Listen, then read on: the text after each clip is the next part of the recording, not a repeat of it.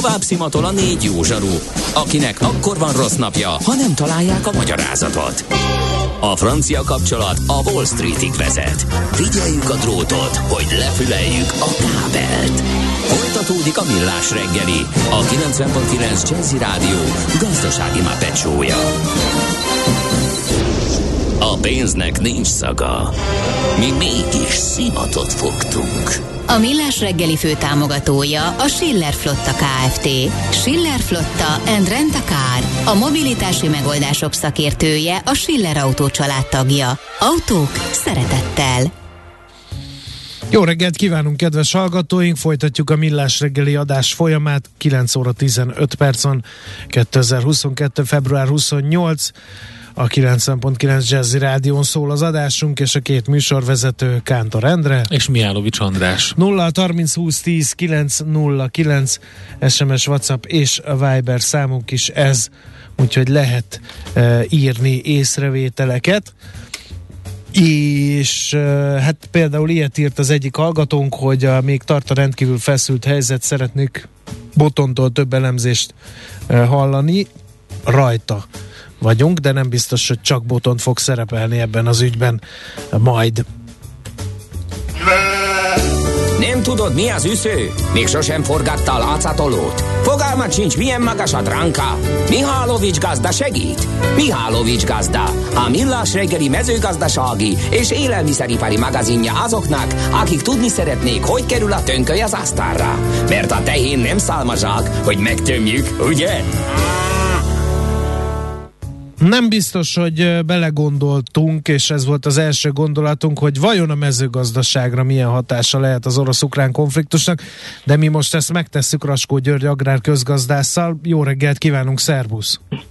A szervusz, jó reggelt kívánok! Én, a már az elején azért beemeltük, hogy az árupiacon lesz ennek hatása, mert hogy elég jelentős gabona exportőr, főként Ukrajna, akit ugye gyakorta Európa éléskamrájának is neveznek. Milyen hatások látszanak most az orosz-ukrán konfliktus nyomán? Milyen mezőgazdasági, élelmiszeripari hatásai lehetnek ennek? Hát az, ami egyértelműen körvonalazódik, hogy miután Ukrajna a világ legnagyobb napraforgó olajtermelője és exportőre, évente olyan 5-6 millió tonna napraforgóolajat ad el, de még repce is szója olajjal együtt ez 10 millió tonna fölötti mennyiség, valóban óriási tétel. És hát Ugye a, az olaj nagy része tengeri szállítással hagyja el Ukrajnát, és bizony a tengeri kikötőket szétbombázták mindjárt az első napon. Tehát a kivitel legalábbis tengeren, fekete tengeren keresztül biztos, hogy megnehezül. Másik nagy tétel... A Bocsáss meg, ehhez azért tegyük hozzá, hogy egyébként aki ránéz a magyar KSH adatokra, ott látja, hogy az étolaj viszi a prímet az élelmiszer drágulások között is, úgyhogy ez viszont nem jó hír, mert ez Igen, még egy lendületet még egy lendületet kap, és Igen. még drágább lesz egészen biztosan a napra fordulóaj Magyarországon is, hiszen meredeken megy föl a, a repce, repce, maga repceolaj, szójaolaj világpiaci ára, és a kukorica is elképesztő módon kilőtt, tehát ugyanis Ukrajna megdöbbentően nagyot fejlődött az elmúlt évtizedben kukorica termelésben, és ma már megközelíti a termelése az uniós, az egész unió termelési szintjét, és hát ebből a a hatalmas mennyiségből évente most már 30-35 millió tonnát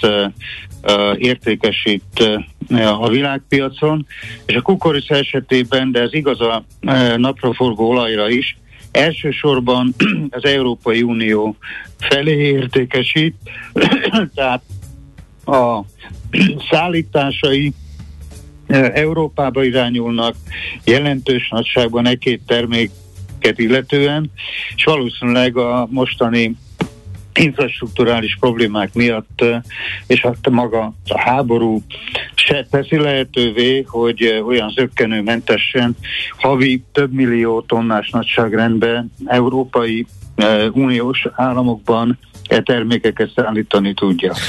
Még egy érdekes vetülete van, ez pedig a műtrágya. Ugye jelentős gyártó kapacitások vannak Oroszországban és Ukrajnában is, viszont ezek ugye gázból készülnek, tehát e, ezeknek az alapanyaga, vagy az gyártásához azért földgázra van szükség, és ez például közvetett módon nem üthete vissza a műtrágya piacra például, ez jutott hát, még eszembe.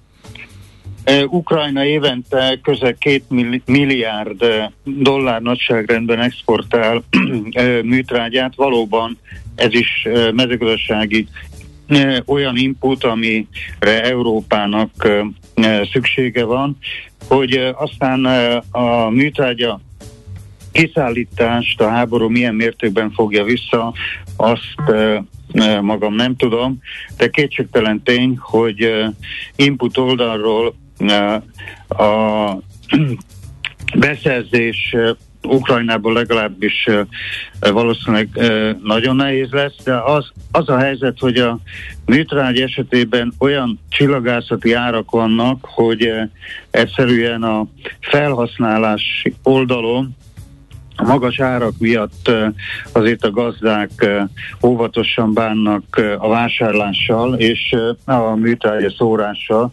Tehát a tavaszi fejtrágyázás Magyarországon biztos, hogy egy 20-25 százalékkal mennyiségben kisebb lesz, és föltételezem, hogy környező tagországokban, vagy egész Európában valószínűleg uh-huh. egy takarékosabb műtrágya felhasználás várható. Ami pedig majd visszaüt a terméshozamokra is, de ne szaladjunk ennyire előre, és maradjunk Ukrajnánál.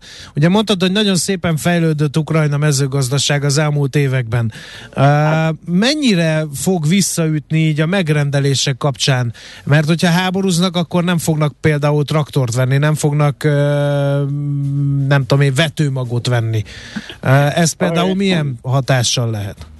Hát egész konkrét uh, információim vannak. Uh, Ukrajna például az amerikai John Deere traktorok legnagyobb vásárlója, kombájnis traktor együtt, még más termelési eszközöké is, és ennek a, et, hát termékkörnek a megrendelése katasztrofálisan zuhant az elmúlt hónapokban, úgyhogy az biztos, hogy a gyártók meg fogják érezni, és egy pillanatok alatt túlkínálat keletkezik ilyen mezőgazdasági eszközökből. Azért a John Deere traktort és általában a John Deere mezőgazdasági eszközöket, gépeket emelem ki, mert Ukrajna mezőgazdasága kifejezetten nagyüzemi termelésre való. Ha belegondolunk, hogy az ukrán családi gazdaságok átlagos birtokmérete e, 677 hektár körül van, 2020 e, utolsó adat. A, ugye Nyugat-Európában ez 23-24 hektár körül van, tehát látszik az, hogy a, a, ott a 677 hektár az kifejezetten kisbirtoknak számít. A mezőgazdaságot agrárholdingok uralják, a száz legnagyobb agrárholding átlagos birtok mérete 67 ezer hektár, tehát gondoljuk végig, hogy ezt a terület nagyságot csak nagy kapacitású gépekkel lehet valamilyen formában megművelni, tehát a jövőt illetően az körvonalazódik, hogy a Ukrajna Egyrészt azért, mert háború van, másrészt azért, mert az ukrán mezőgazdaságot amerikai, svéd, angol, egyéb más országok befektetői uralják, tehát az élelmiszer feldolgozás jelentős része is külföldi tulajdonos kapcsolódik. Például a, a Ukrajna legnagyobb napraforgóla gyártója a Bunge, ugyanaz a Bunge, akinek eh, Magyarországon Martfűn van feldolgozó üzeme, és nyilvánvaló, hogyha ez eh, orosz megszállás alá kerül, azért eh, és közben a szankciók Európa, Amerika részéről Oroszországot sújtják. Egy megszállt országban ezek a szankciók szintén érvényesek lesznek, tehát az a termelési kapacitás, ami Ukrajnában, mezőgazdaságban ma már megvan, lehetővé teszi a e, nagyhozamú e, és hatékony termelést. Egészen biztos, hogy átmenetileg megakad, és az a termelési potenciál, ami elképesztő nagyságú, hát csak kalászos gabonából közelít a 70-80 millió tonnához, kukoricával együtt pedig egy 120 millió tonnás termelésre ma már Ukrajna jó. Uh-huh. Viszont, hogyha e multinacionális cégek valamilyen zárlat alá kerülnek, illetve az ottani vállalkozásaik, akkor valószínűleg a termelés jelentős mértékben csökkenni fog, hiszen a ukrán mezőgazdaság is duális szerkezetű, a ukrán tulajdonban lévő kisvállalkozások, amik persze magyar szemmel nézve nagyok, terméshozamot illetően a átlagban is csak a felét termelik meg, ahhoz viszonyítva, amit egy multinacionális cég ottani óriás vállalkozása jelen pillanatban teljesít. Uh-huh. Uh, ez milyen irányba hat, hogyha mindez bekövetkezik, amiről most beszélgetünk, az nyilván tovább drágítja az élelmiszereket és azoknak az alapanyagait is, ugye? Hát ez biztos, hogy így lesz. És elsősorban azért, mert a napraforgó és repceolaj a oroszokkal együtt e, e két ország adja a világexport több mint 50%-át, tehát elképesztő termelési és export kapacitás van ezen a területen. Ha ez zárlat alá kerül, akkor biztosak lehetünk abban, hogy mind a repceolaj, mind napraforgóolaj uh, megdrágul, és nem ma már olyan szinten van, amit uh, világ csúcs uh, árszintnek is nevezhetünk, és ez valószínűleg fennmarad a következő években is. Még jó, hogy nálunk rögzített áron van a napra hát. Egy darabig igen, de hogyha vége lesz az árbefogyasztásnak, fölkészületünk arra, hogy a napraforgóolaj kiskereskedelmi ára jelentős mértékben megugrik, és ami számunkra is van benne jó is, ugye már mint az agrártermelők szemszögéből nézem, hiszen kukoricában Ukrajna olyan elképesztő növekedés produkált, ilyen évi 10%-os termelés növekedést figyelhető meg a kukorica esetében, és a, a, a 30-35 millió tonnás export nagy része Európai Unióba jön, az Unió nettó importőr kukoricából, tehát hogyha ez a kivitel leáll, akkor a magyar gazdák egyik szeme biztosan nevetni fog, hiszen Magyarország szintén exportőri pozícióban van a kukoricát illetően, vagyis számíthat arra, hogy a kukoricára magas szinten marad. Igen, csak ennek nem fognak körülni az állattartók, meg a vásárlók, mert az ittoni állattartóknak drágán kell venni a kukoricát, emiatt tovább fog drágulni a, a különböző abrakfogyasztó. A sertés és a baromfi nem biztosan, igen. Hú, um, na ugye, hát vannak ennek itt közvetlen, közvetett hatásai is. Nagyon szépen köszönjük az összefoglalót, informatív volt. Köszönöm szívesen, viszont hallásra. Viszont hallásra, szervusz. Raskó György agrárközgazdásszal vettük végig, mi történik akkor, ha tűz alatt áll Európa éléskamrája e, Ukrajna, és közben egy breakinget is kell tartanunk, még ide vonatkozik, mert ugye exportról volt szó. Itt az új forint mélypont, kedves hallgatóink, 372-48-on újabb mélypontra került a forint az euróval szemben. Hát ilyen még nem volt, úgyhogy kapaszkodjunk ma is rendesen egymásba, ha más ötletetek nincs. Mihálovics gazda most felpattant egy kultivátorra, utána néz a kocaforgónak, de a jövő héten megint segít tapintással meghatározni, hány mikron a gyapjú. Hoci a pipát meg a bőrcsizmát. Most már aztán gazdálkodjunk a rézangyalat. Következő műsorunkban termék megjelenítést hallhatnak. Kősdei és pénzügyi hírek a 90.9 jazz az Equilor befektetési ZRT szakértőjétől. Equilor, 30 éve a befektetések szakértője. Török Lajos vezető elemző szavait várjuk kíváncsian. Jó reggelt, szervusz! Reggelt köszöntöm a hallgatókat. Forint. Hát azt hiszem, hogy a devizepiacsal kell kezdenünk, nem? Hát mindenképpen, illetve hát sok mindenről beszélhetünk, sajnos ma reggel kezdjük a forinttal, igen, azért itt sajnos a mindenkori csúcson talán volt kötés, itt 372 forint és 35 filléren is történt e, euróforint váltás. Most egy, mondhatom, hogy nagyon picit megnyugodtunk, de ez a 30 fillér, amivel lejjebb vagyunk, ez sajnos nem oszt nem szoroz, hogyha a hosszú távú trendeket nézzük, tehát az, hogy ismét 372 forint fölött van az eurójegyzés, ez mindenképpen egy negatív esemény. Hát mondjuk ahhoz képest, hogy Rubel mi történt reggel, ahhoz képest végül is nagyon jól tartja magát a forint. Ugye itt azt látjuk, hogy 30%-os esés történt ugye a hétvégi szankciók hatására, tehát innentől kezdve várható volt, hogy egyébként a forintot is valamilyen szinten elkezdik majd üfölni, úgymond. Most egyébként ugye 118 is volt jegyzés, most 108,95 a dollár rubel jegyzés, ez egy jelentős uh, esés ugye a pénteki árakhoz képest is. Uh-huh. No, és a uh, tőzsde hogyan áll? Ott sincs valami jó bőrben, ahogy ránéztem a Budapest értéktőzsdére, de itt a többi tőzsde is érdekes lehet, uh, mert ugye beszélgettünk arról, hogy vannak olyan cégek, akik haszonélvezői lehetnek a feszült helyzetnek, energiacégek, hadipari cégek, és... Itt van például a Rheinmetall 46 os pluszban. Igen, hát nyilván van egy-egy, de azért nem ez a jellemző. Uh-huh. Ha Budapestet nézzük, akkor ugye jelentősen mínusz 4%-os csökkenésben vagyunk, azért a helyzet eszkalálódása az uh-huh. egyértelműen negatív. Nem, nem lehet nehéz kitálni, de az OTP a leggyengébb közel 9,3%-os mínusz van 13.380 forinton. Akkor várjál csak, ezzel, ezzel már 20 fölötti van bőven a leértékelés az OTP-ben. Bőven, bőven. Igen, volt 14-15 százalék plusz, hát akkor 25. Igen, hogyha csak az utóbbi három napot nézzük, akkor igen. igen.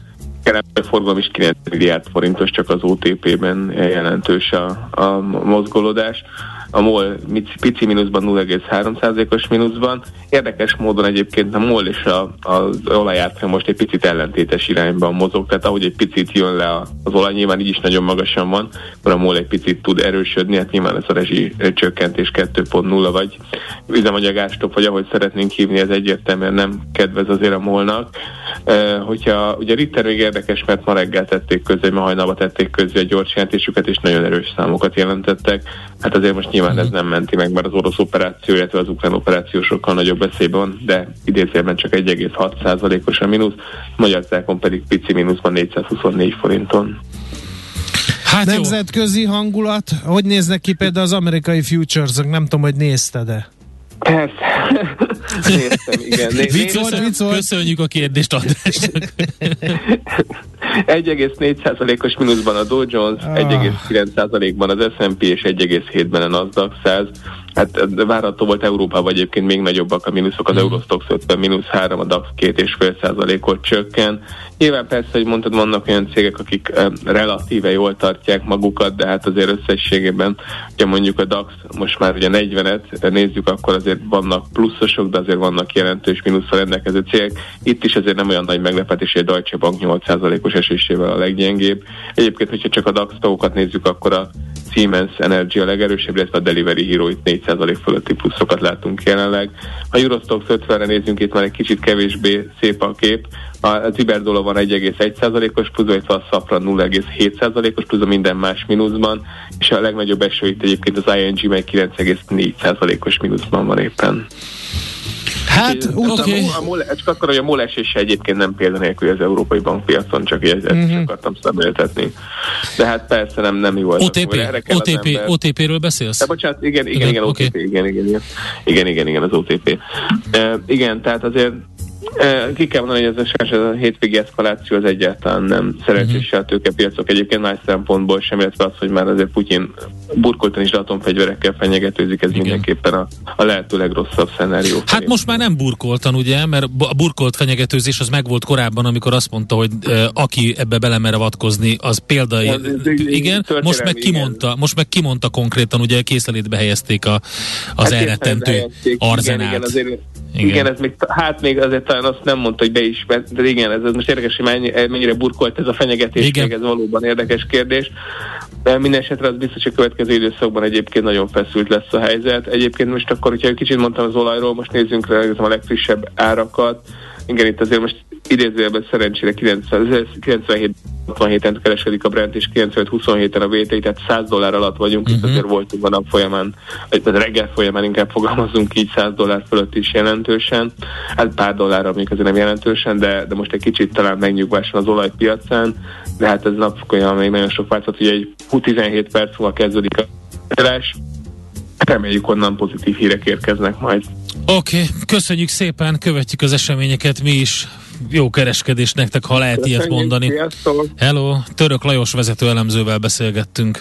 Tőzsdei és pénzügyi híreket hallottak a 90.9 jazz az Equilor befektetési ZRT szakértőjétől. Equilor, 30 éve a befektetések szakértője. A barátság két dolgon alapul, tiszteleten és bizalmon. Mindkettőre szükség van mindkét félnél.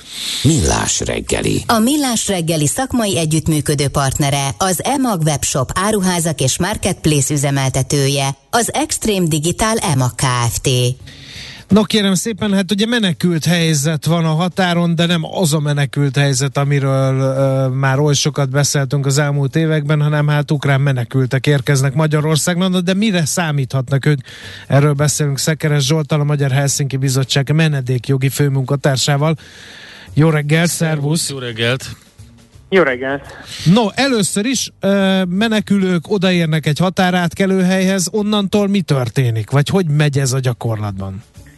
Hát egy gyakorlatban a mi tudomásunk szerint kollégáim voltak is a határon személyesen, és látták, hogy mi történik.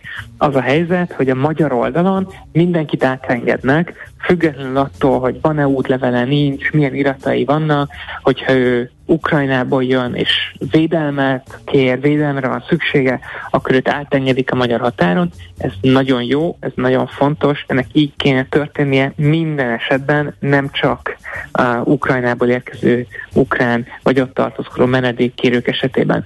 Az ukrán oldalon viszont a kiengedésnél, tehát egy határátlépőnél nyilván ugye először kilép az ember, és utána belép a következő országba, ott vannak problémák, férfiakat nem engednek ki, ezért családok sok esetben szétszakadnak, és a családnak csak egyik része tud biztonságba érkezni. Ez van a magyar határon is, de ez van mondjuk a lengyel határon is. Uh-huh. És amikor bejutottak Magyarországra, ott mi történik a menekültekkel? Nézik-e, hogy ukrajnai, ukrán, ukrajnai, magyar, ukrajnai, külföldi állampolgár, szóval ezek, hogy működik ez az egész eljárásrend?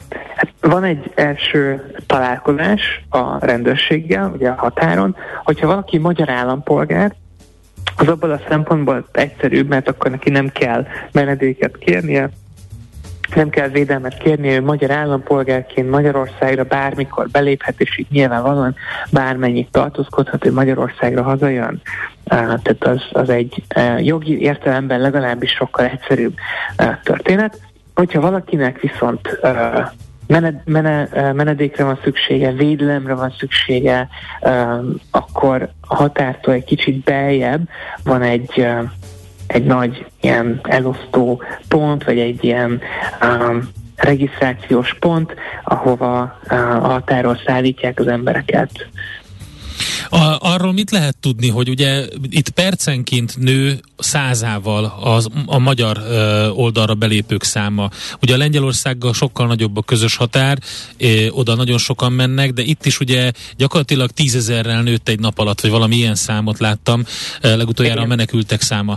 Ö, na most az ő ellátásuk az egy dolog, az elirányításuk egy másik dolog, az, hogyha mondjuk vasútra, vasútra ö, érkeznek mondjuk akár más városokban Magyarországon, de hogy ott a helyszínen mikortól számít ez katasztrofálisnak ez a helyzet, amikor már a higiéniai állapotokat és az embereknek a számát már lehetetlen kezelni? Hát erre nincs egy ilyen objektív szám, hogy mikor a katasztrofális. Nyilván nagyon sok függ attól, milyen kapacitásokat tud a határa mozgósítani a magyar állam. Ebben azért láttunk egy um, fejlődést az elmúlt uh-huh. napokban. Pénteken még a kollégáim azt látták és arról számoltak be, hogy például a menekültügyi hatóságnak se híre, se hanva nem volt a határ környékén, ez mostanra, ha jól tudom, akkor már bizonyos tekintetben változott. Tehát van egyfajta képülő infrastruktúra azoknak, akik érkeznek, hiszen ugye elég nagy számban érkeznek uh, menedékkérők, menekülők Ukrajna irányából, tehát nincs egy ilyen um, objektív szám, hogy mikortól katasztrofális, és én óva intenék is mindenkit attól, hogy megpróbáljuk belelátni a helyzetbe valamit, ami nincsen benne. Okay. Mindannyiunknak a közös érdeke az az, a menekülők és a miénk is természetesen, hogy, hogy tisztességesen és emberségesen tudjunk bánni azokkal, akik a védelmünket kérik. Egyébként ez nem csak az ukránokra vonatkozik, hanem mindenkire. Nyilvánvalóan. És, és, és nagyon fontos az is, az a civil összefogás, az az emberség, ami megnyilvánul ezekben a napokban. Nagyon sok önkéntes is a határon van, és ajánlja fel a segítségét. Egyelőre Mert... tehát akkor ki lehet mondani, hogy ez így zajlik? Tehát most egyelőre ke- kezeljük a helyzetet, és megvan minden. A jelen ellen szerint azt mondhatjuk, hogy van egy kiépülő infrastruktúra a, határon, és a helyzet bár egy nagy nyomást jelent, és nyilván egy rendkívüli helyzet, de hogy nem nem lehet így belevizionálni semmit, ami, Jó, ami fontos. ilyen borzalmas és tarthatatlan. Az biztos, hogy, hogy ez egy nagy uh, kihívás elé állítja a magyar államot, az biztos, hogy ez egy nagy kihívás elé állítja a magyar menekültügyi rendszert, amit az elmúlt években a kormány tudatosan és sokszor kifejezetten kegyetlenül leépített és visszaépített, befogadó állomásokat zárt be, a jogi környezetet pedig egészen embertelenné tette. Ennek bizonyos értelemben most megissza a levét mind Magyarország kormánya, mind pedig a Magyarországra érkező menedékkérők, ezért kifejezetten oda kell figyelni arra, hogy, hogy mi történik, van egy tisztességes hozzáférés egy normális eljáráshoz, szálláshoz, ellátáshoz, mi ezt csináljuk a szakmai partnereinkkel együtt, és uh, egyrészt információs anyagokat készítünk, és folyamatosan frissítünk több nyelven. Jelenleg négy nyelven van elérhető információs anyagunk, magyarul, angolul, ukránul és oroszul. A határon és a kollégáim ott vannak jogi segítséget, tanácsadást nyújtunk, hétvégügyeletet tartottunk, tehát folyamatosan figyeljük a helyzetnek az alakulását. Egyrészt segítünk konkrét menekülőknek, másrészt pedig természetesen tájékoztatjuk a nyilvánosságot, amint azt látjuk, hogy velük nem emberségesen bánnak, vagy valami rendszer szintű jogsértés uh-huh. Egyébként ugye ilyen háborús helyzetben az ember a filmélményeiből ilyen menekült táborokat vizionál, amit ugye katonák vesznek körbe, meg rendőrök, és hát ott eléggé megkérdőjelezhető körülmények között élnek a menekültek, de mondom, ezek ilyen televíziós képek. Ilyesmi sor kerülhet, tehát menekült táborok felállítására és a menekültek ellátására kell számítanunk, kell felkészülnünk? Én azt gondolom, hogy, hogy a jelenlegi helyzetben nyilván nagyon bizonytalan, hogy mi fog történni. Azt látjuk, hogy hogy senki nem tudja tulajdonképpen mire lehet számítani a következő napokban, ezért a magyar állam akkor válaszol jól, hogyha felkészül a lehető legrosszabbra is, és természetesen közben mindannyian reméljük, elsősorban az ukrán és Ukrajnában tartózkodó emberek érdekében, és az ő biztonságuk érdekében, hogy ez nem következik be. A, a menekült táborokról élő kép, hát a tévéből, ami, amit látnak az emberek, az hát nem mindig felel meg a valóságnak. Uh-huh. Az biztos, hogy van, volt régebben a magyar menekültügyi rendszerben olyan befogadó kapacitás, ami, ami képes lett volna nagyjából a mostaninál jobban megbirkózni ezzel a helyzettel. Például a Kokáért Debrecenben volt egy nagyon nagy befogadó állomás, ahova menedékkérőket lehetett elhelyezni. Azt 2015-ben vagy 6-ban, most pontosan nem emlékszem, de az előző úgynevezett menekült válság, úgynevezett menekült válság közben zárta be a kormány, Kérdés az, hogy ezt például meg lehet-e most nyitni, milyen extra kapacitások vannak, amit a határa vagy bárhova lehet vinni. Tehát, hogy, hát ez azért fontos, ugye, mert olyan híreket is hallunk, és becsléseket is hallunk, hogy akár 7 milliós nagyságrendben érkezhetnek. Most ez nyilván nem Magyarországra irányul, uh-huh. de azért összességében ez egy baromi nagy szám, és akik Kárpátalján vannak, és a magyar határ közelében, erre indulnak el. Igen, hát ők nem 7 millió lesznek igen, okay. Kárpátalján, tehát hogy én tehát egyrészt igen, nagyon tudatosnak kell lennünk, nem csak Magyarországon, hanem az egész Európai Unióban uh-huh. azzal kapcsolatban, hogy itt lehetőség, lehet kialakulhat egy olyan helyzet, hogy nagyon sok embernek van szüksége nagyon gyorsan segítségre. Ezért erre fel kell készülni, de én még tényleg olvasva az egyrészt a, a nagyon emberséges és törődő és odafigyelő reakciókat az interneten, meg, meg nyilván beszélve nagyon sok emberrel, én arra kérnék mindenkit, hogy erre helyezzük a hangsúlyt, okay. keressük meg a segítségnyújtásnak a formáit, tudatában annak, hogy szükség lehet itt egy nagy, koncentrált uh, erőforrás kifejtésre, mi is ezt tesszük, ugyanakkor szerintem a helyzeten nem segít az, hogyha ha azt súlykoljuk, vagy súlykolja magába mindenki, hogy itt hány millió ember érkezhet, Nyilván nagyon fontos, hogy megtegyünk mindent, hogy segíteni tudjunk, mi is ezt tesszük, és erre bátorítok mindenkit. Emellett pedig mi azt is fogjuk tenni, hogy hogy ráirányítjuk a figyelmet arra, hogyha a magyar állam nem teszi azt, ami a dolga lenne, és nem nyújtja azt a segítséget, amit nyújtania kellene, mi leszünk az elsők, akik ezt megteszik, hogyha ez a helyzet alakulna ki. Oké, okay, köszönjük szépen az információkat, Zsolt. Remélem, hogy jó hírekkel kapcsolatban beszélünk még, és nagyon fontos dolgokat mondtál. Kitartó munkát nektek! Köszönöm, viszontlátásra!